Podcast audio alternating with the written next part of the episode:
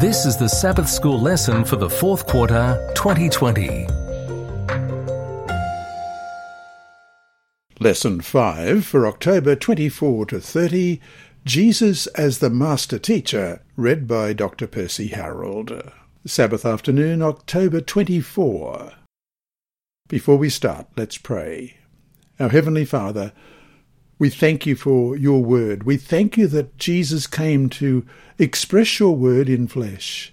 And as he taught, as he showed what the message was that you wanted us all to know and the people around him to know, we pray that the methods he used we may gain inspiration from and adapt them for use in our day and place. May we learn more about the lovely Jesus this week. We pray in his dear name. Amen. Our memory text this week is 2 Corinthians chapter 4 and verse 6. For it is the God who commanded light to shine out of darkness, who has shone in our hearts to give the light of the knowledge of the glory of God in the face of Jesus Christ.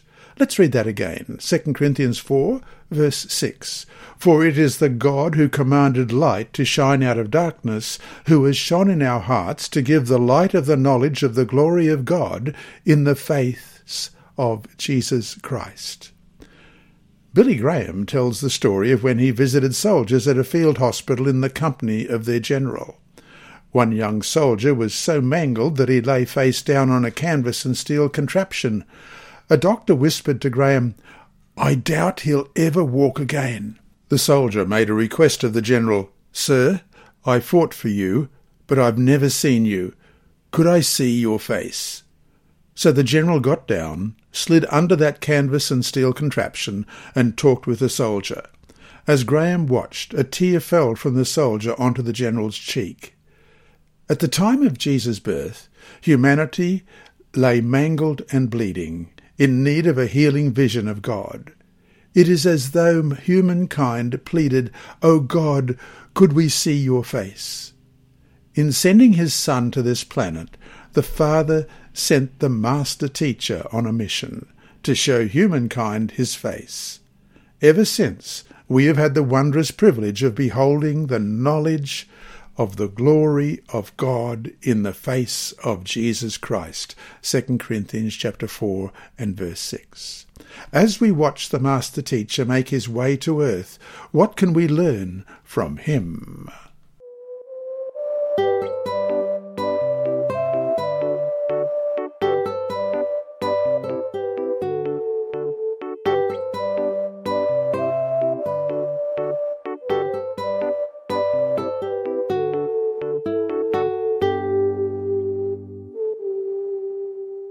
Sunday, October 25. Revealing the Father. Question. What are the most important points the Apostle makes about Jesus at the beginning of the Epistle to the Hebrews, as we find in Hebrews chapter 1, verses 1 to 4? God, who at various times and in various ways spoke in times past to the fathers by the prophets, has in these last days spoken to us by his Son, whom he has appointed heir of all things, through whom also he made the worlds, who, being the brightness of his glory and the express image of his person, and upholding all things by the word of his power, when he had by himself purged our sins, sat down at the right hand of the Majesty on high, having become so much better than the angels, as he has by inheritance obtained a more excellent name than they. New Testament authors repeatedly accent a significant idea. Jesus comes to earth to show human beings who the Father is. In past times, God's revelation came in a fragmented way through the prophets. In Jesus, however, the final and complete revelation of God has come. Also, in his person, Jesus is the reflection of God's glory in verse 3. As sinful humans, we could not endure full access to the glory of God. As the incarnate Son, Jesus reflects that glory. It is muted, in Christ's humanity so that we might see it and understand clearly the character of God. Jesus also is, as it says in verse 3, the express image of his person. The term used here, the Greek word character, is sometimes used as the impression a seal makes in wax or the representation stamped on a coin. So, Jesus is the exact imprint of God's very being, as it reads in the NRSV of Hebrews 1, verse 3. If we wish to know the Father, we must listen carefully to what the Master Teacher says about him. And we must watch the Master Teacher as well. The Father is seen in the Son. Question. Compare Hebrews chapter 1 verses 1 to 4 with 2 Corinthians 4 1 to 6. In 2 Corinthians 4 1 to 6, who is Jesus and what do we learn from him? So let's read Hebrews 1 1 to 4 again. God, who at various times and in various ways spoke in time past to the fathers by the prophets, has in these last days spoken to us by his Son, whom he has appointed heir of all things, through whom also he made the worlds, who, being the brightness of his glory and the express image of his person, and upholding all things by the word of his power, when he had by himself purged our sins, sat down at the right hand of the majesty on high, having become so much better than the angels, as he has by inheritance obtained a more excellent name than they. And then we compare it with 2 Corinthians chapter 4 verses 1 to 6. Therefore, since we have this ministry, as we have received mercy, we do not lose heart. But we have renounced the hidden things of shame, not walking in craftiness, nor handling the word of God deceitfully, but by manifestation of the truth, commending ourselves to every man's conscience in the sight of God. But even if our gospel is veiled, it is veiled to those who are perishing, whose minds the God of this age has blinded, who do not believe, lest the light of the gospel of the glory of Christ, who is the image of God, should shine on them. For we do not preach ourselves, but Christ Jesus the Lord, and ourselves your bondservants for Jesus' sake. For it is the God who commanded light to shine out of darkness, who was shone in our hearts to give the light of the knowledge of the glory of God in the face of Jesus Christ. As they educated others about God, Paul and his co-workers sought to reflect Jesus' own teaching ministry about the Father. As the image of God, as it said in 2 Corinthians 4 verse 4, Jesus brought us knowledge about God the Father. Similarly, Paul avoids deception and distortion of God's word and instead sets forth the truth plainly in verse 2. But we have renounced the hidden things of shame, not walking in craftiness, not handling the word of God deceitfully, but by manifestation of the truth, commending ourselves to every man's conscience in the sight of God. Just as God at creation used light to dispel darkness, he has given us his Son to dispel false views about him and to show us the truth about God. It is in the face of Jesus that we gain the clearest knowledge of God, as it said in verse 6 For it is the God who commanded light to shine out of darkness, who has shone in our hearts to give the light of the knowledge of the glory of God in the face of Jesus Christ. So, to finish today, Jesus accurately reflected the Father, something we too are called to do, since we are invited to be imitators of God as dear children, as it reads in Ephesians chapter 5 and verse 1. What does that mean? And what can we learn from Jesus about how to be imitators of God?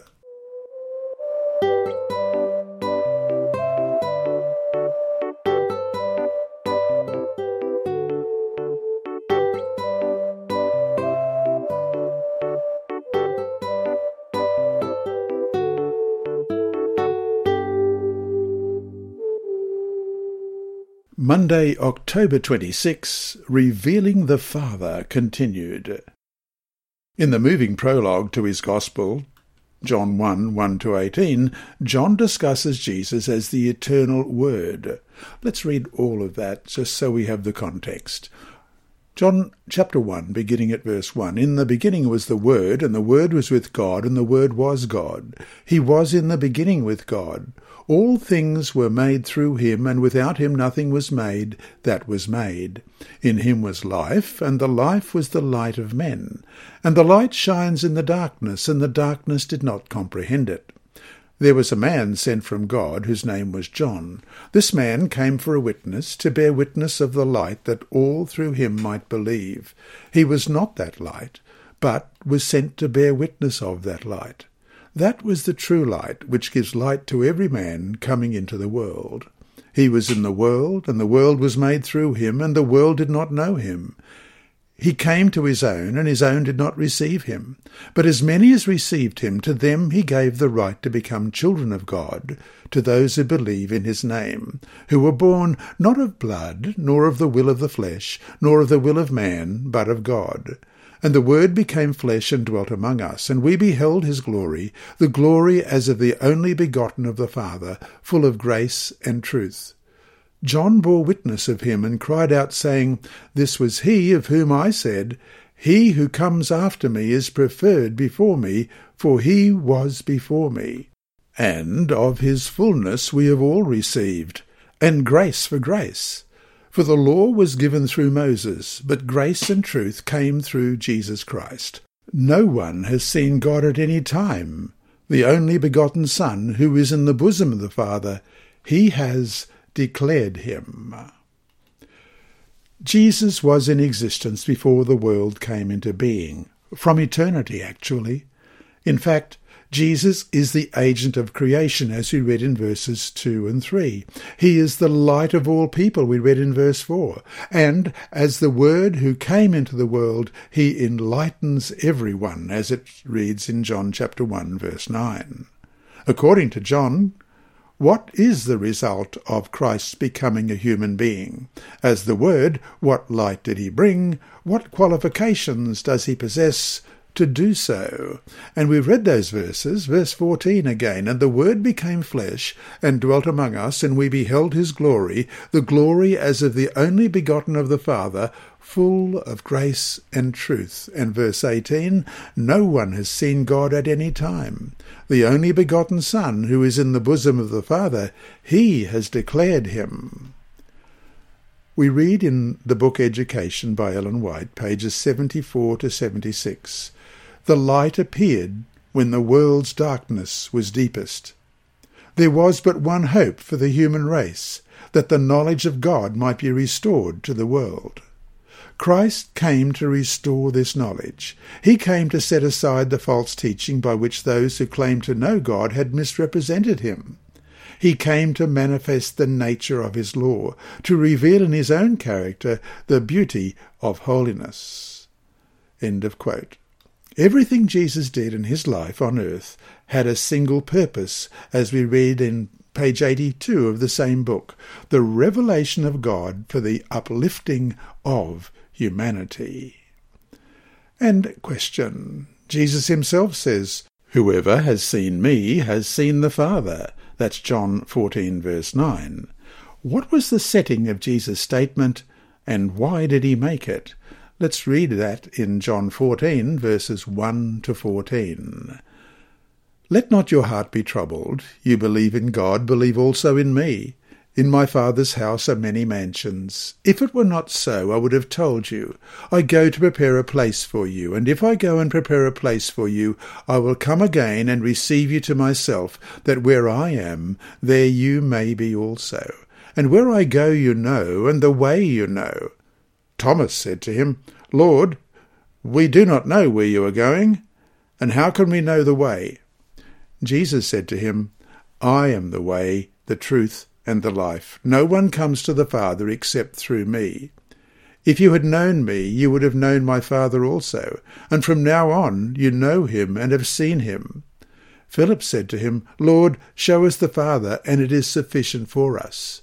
Jesus said to him, Have I been with you so long, and yet you have not known me, Philip? He who has seen me has seen the Father. So how can you say, Show us the Father? Do you not believe that I am in the Father, and the Father in me? The words that I speak to you I do not speak of my own authority, but the Father who dwells in me does the works. Believe me that I am in the Father, and the Father in me, or else believe me for the sake of the works themselves.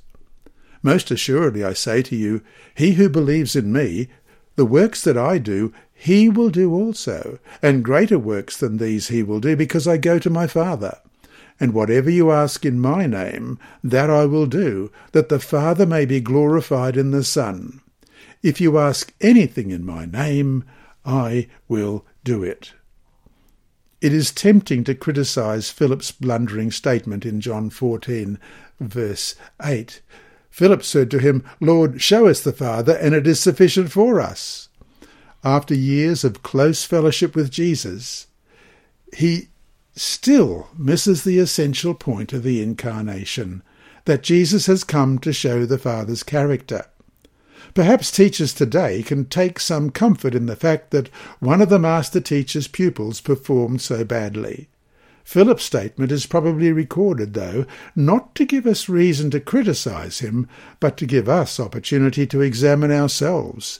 How long have we walked with Jesus, and have we understood Jesus any better than Philip had? Whoever has seen me has seen the Father, Jesus said.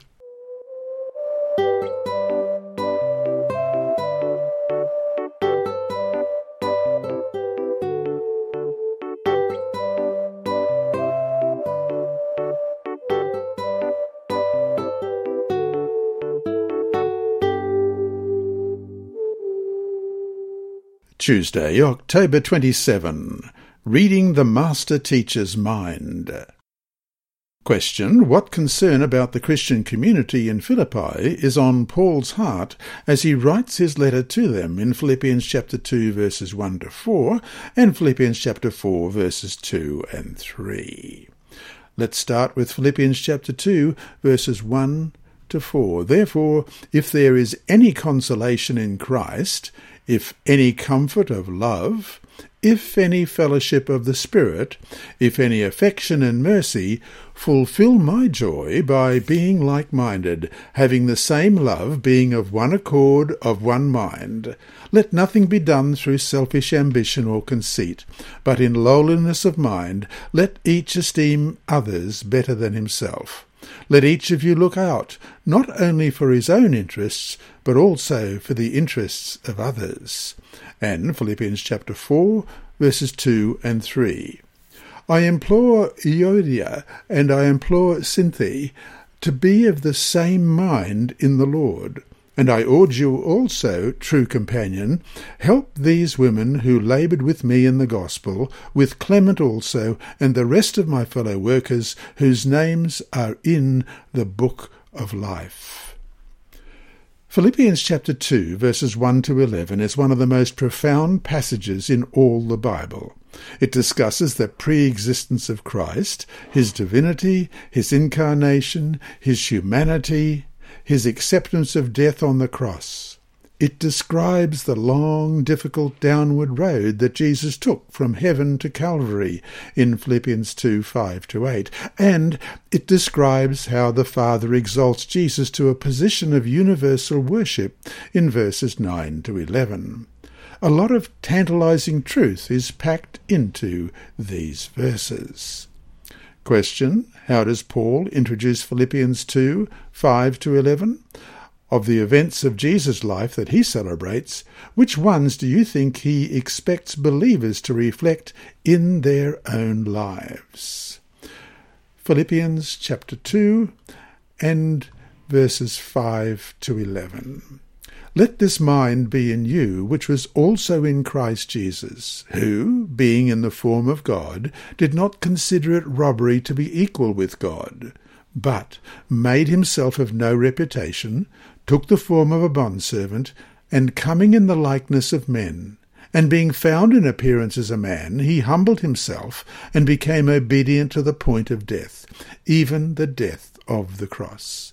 Therefore God also has highly exalted him and given him the name which is above every name, that at the name of Jesus every knee should bow, of those in heaven and of those on earth and of those under the earth, and that every tongue should confess that Jesus Christ is Lord, to the glory of God the Father. Paul hopes that the believers at Philippi, who could be argumentative, will learn from Jesus and his incarnation. If Jesus could adopt human form, the form of a slave being born in human likeness in verse 7, and even submit to crucifixion, how much more should they submit to each other out of love? We are reminded that there is much to learn from the master teacher, Jesus. We learn from the messages that he shares during his earthly ministry. We learn from the miracles that he performs and the way that he acts towards others. We may seek to model our own relationships with others after his great condescension and by dwelling on his willingness to exchange the glories of heaven for a manger. What a lesson for us! In contrast, the world all too often invites us to exalt ourselves, to boast of our accomplishments. At a manger in Bethlehem, and from the Master Teacher, we learn a different lesson that God's great work of education and salvation is accomplished not by exalting ourselves, but by humbling ourselves before God and becoming servants to others. So, to finish today, what situation are you facing? even now, in which your humbling yourself could give you a powerful opportunity to reflect Christ to others.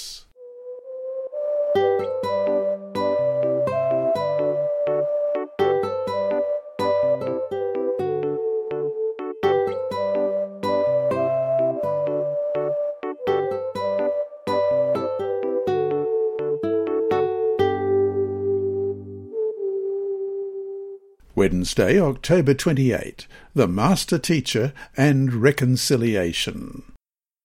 Human relationships all too often break down. We become estranged from one another. The person who was once our close friend becomes over time someone we distrust. However, such a broken relationship can be mended.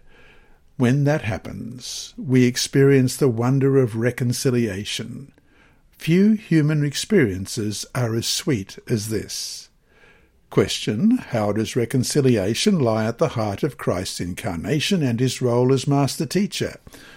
Let's read 2 Corinthians chapter 5, verses 16 through 21. Therefore, from now on, we regard no one according to the flesh. Even though we have known Christ according to the flesh, yet now we know him thus no longer. Therefore, if anyone is in Christ, he is a new creation. Old things have passed away. Behold, all things have become new. Now all things are of God, who has reconciled us to himself through Jesus Christ, and has given us the ministry of reconciliation. That is, that God was in Christ reconciling the world to himself, not imputing their trespasses to them, and has committed to us the word of reconciliation. Now then, we are ambassadors for Christ, as though God were pleading through us. We implore you on Christ's behalf, be reconciled to God. For he made him, who knew no sin, to be sin for us, that we might become the righteousness of God in him. If we feel blessed when a relationship with another human being is restored, how grand should we feel when we are reconciled to God? In 2 Corinthians 5 16 to 21, Paul is clear about who is doing the reconciling. God the Father has taken the lead in mending our broken relationship with Him, and He has done this reconciling work through Christ in verse 18. God was in Christ reconciling the world to Himself in verse 19. Again, though, we are not simply to be consumers of the joys of reconciliation. We are to learn from the Master Teacher. In his incarnation, Jesus participated in the work of reconciliation, and we too are invited to participate in it. God has reconciled us to himself through Christ, and now we, with Paul, are given the ministry of reconciliation. Verse 18. Colossians 1 15 to 20 is another of the great New Testament passages on Christ's incarnation.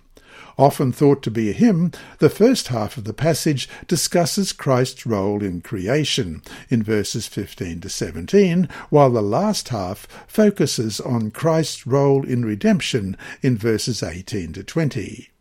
Let's read that. First, uh, Colossians chapter 1 and verses 15 to 20. He is the image of the invisible God, the firstborn over all creation. For by him all things were created that are in heaven and that are on earth, visible and invisible, whether thrones or dominions or principalities or powers. All things were created through him and for him. And he is before all things, and in him all things consist, and he is the head of the body, the church, who is the beginning, the firstborn from the dead, that in all things he may have preeminence. For it pleased the Father that in him all the fullness should dwell, and by him to reconcile all things to himself, by him, whether things on earth or things in heaven, having made peace through the blood of the cross.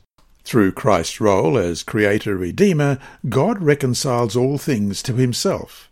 The work of reconciliation that God accomplishes through Christ is cosmic in scale, impacting all things, whether on earth or in heaven, by making peace through the blood of his cross. Verse 20. While we could never match the cosmic scale of the Master Teacher's work as reconciler, we are invited to participate in the ministry of reconciliation in our own sphere in verse 18. Could this be what was in Jesus' mind when he prayed in John 17:18, "As you sent me into the world, I also have sent them into the world." So to finish today, what are practical ways we can reflect God's rule as reconciler? That is, in what situation right now, if any, can you help people be reconciled with each other?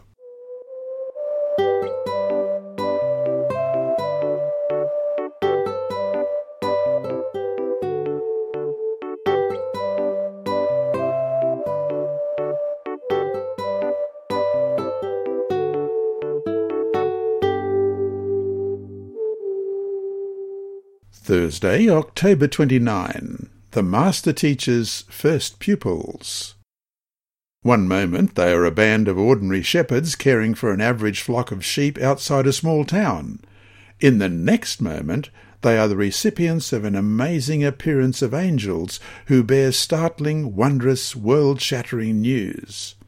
Motivated by that appearance, they seek out the child whom the angels announced.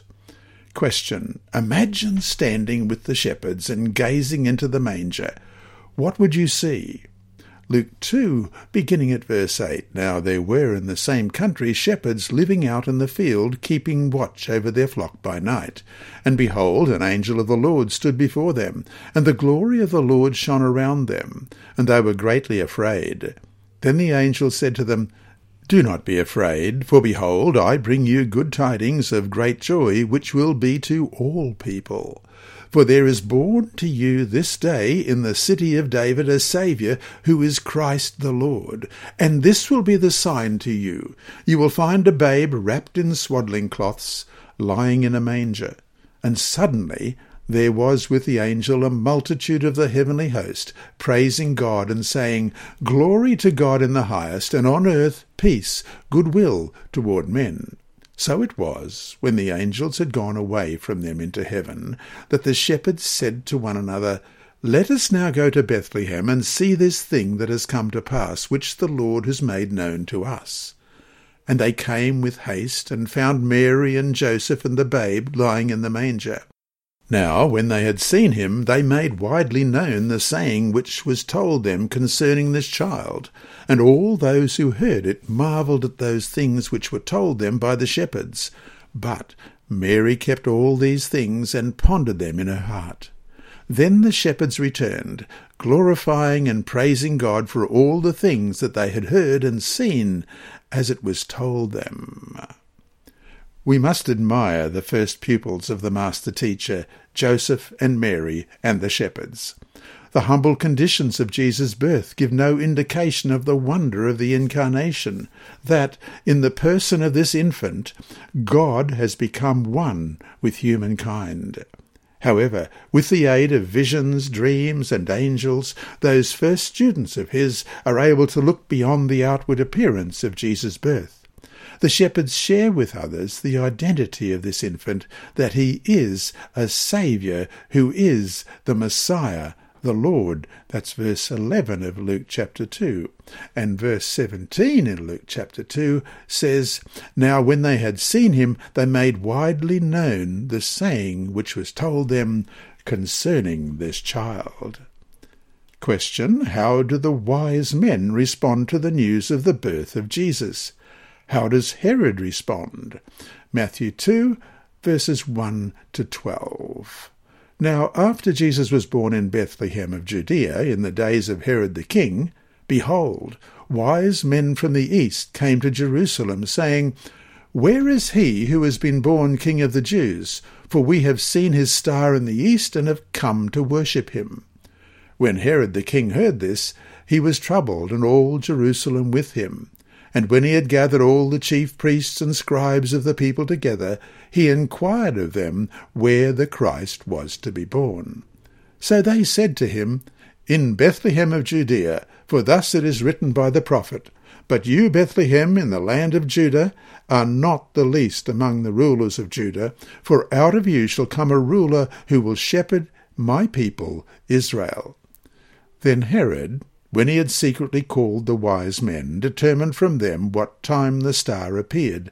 And he sent them to Bethlehem, and said, Go and search carefully for the young child, and, when you have found him, bring back word to me, that I may come and worship him also. When they heard the king, they departed, and behold, the star which they had seen in the east went before them, till it came and stood over where the young child was. When they saw the star, they rejoiced with exceedingly great joy. And when they had come into the house, they saw the young child with Mary his mother, and fell down and worshipped him. And when they had opened their treasures, they presented gifts to him gold, frankincense, and myrrh. Then, being divinely warned in a dream that they should not return to Herod, they departed to their own country another way.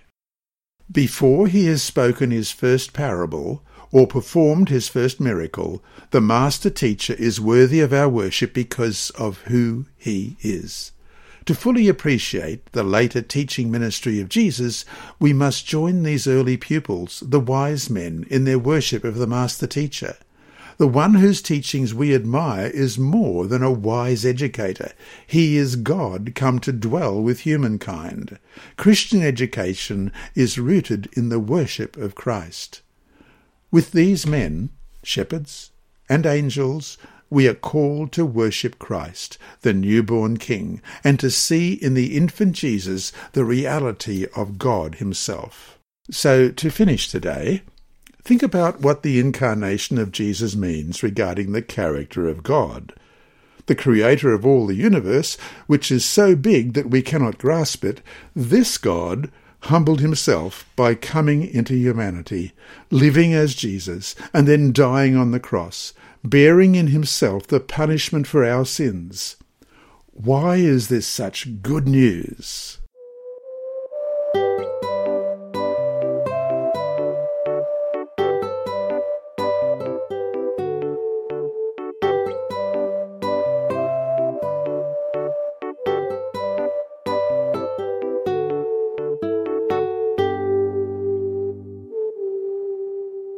Friday, October 30. From the book Education, page 83, we read, In the teacher sent from God, all true educational work finds its centre. Of this work today, as verily as of the work he established eighteen hundred years ago, the Saviour speaks in the words, I am the first and the last, and the living one, Revelation 1.17. I am the Alpha and the Omega, the beginning and the end, Revelation 21, verse 6.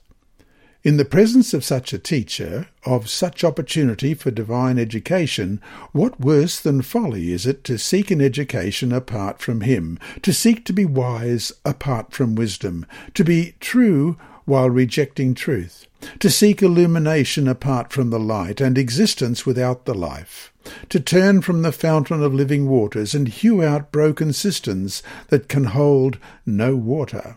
Behold, he is still inviting. If any man thirst, let him come unto me and drink. He that believeth on me, as the Scripture hath said, out of him shall flow rivers of living water. The water that I shall give him shall become in him a well of water springing up into eternal life. John 7:37 and 8 and John 4 verse 14. End of quote. And from the same book, page 282, Dear teacher, as the highest preparation for your work, I point you to the words, the life, the methods of the Prince of Teachers. I bid you consider him. Here is your true ideal. Behold it, dwell upon it, until the Spirit of the Divine Teacher shall take possession of your heart and life reflecting as a mirror the glory of the Lord, you will be transformed into the same image. 2 Corinthians 3:18. This is the secret of power over your pupils. Reflect him. And that brings us to our three discussion questions for this week. 1. What values and actions would be important to Christian teachers and students who take seriously the idea of learning from the incarnation of the Master Teacher? 2. Christian parents and teachers have a high standard to reflect the character of God as revealed in the incarnation of Jesus. What should we do when we fall short of this high standard? 3. In class, discuss the question at the end of Thursday study. What does the birth, life, and death of Jesus teach us about the character of God? Why should this be so comforting to us, especially during times of great trial?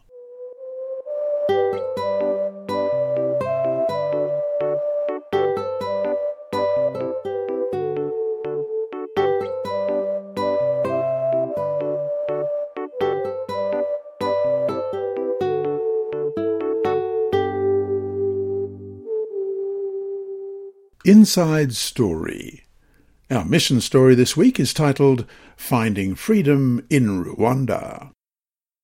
And it's by Lucette Ndai Mitrak. I don't know why I volunteered to preach at total member involvement evangelistic meetings in Rwanda in May 2016.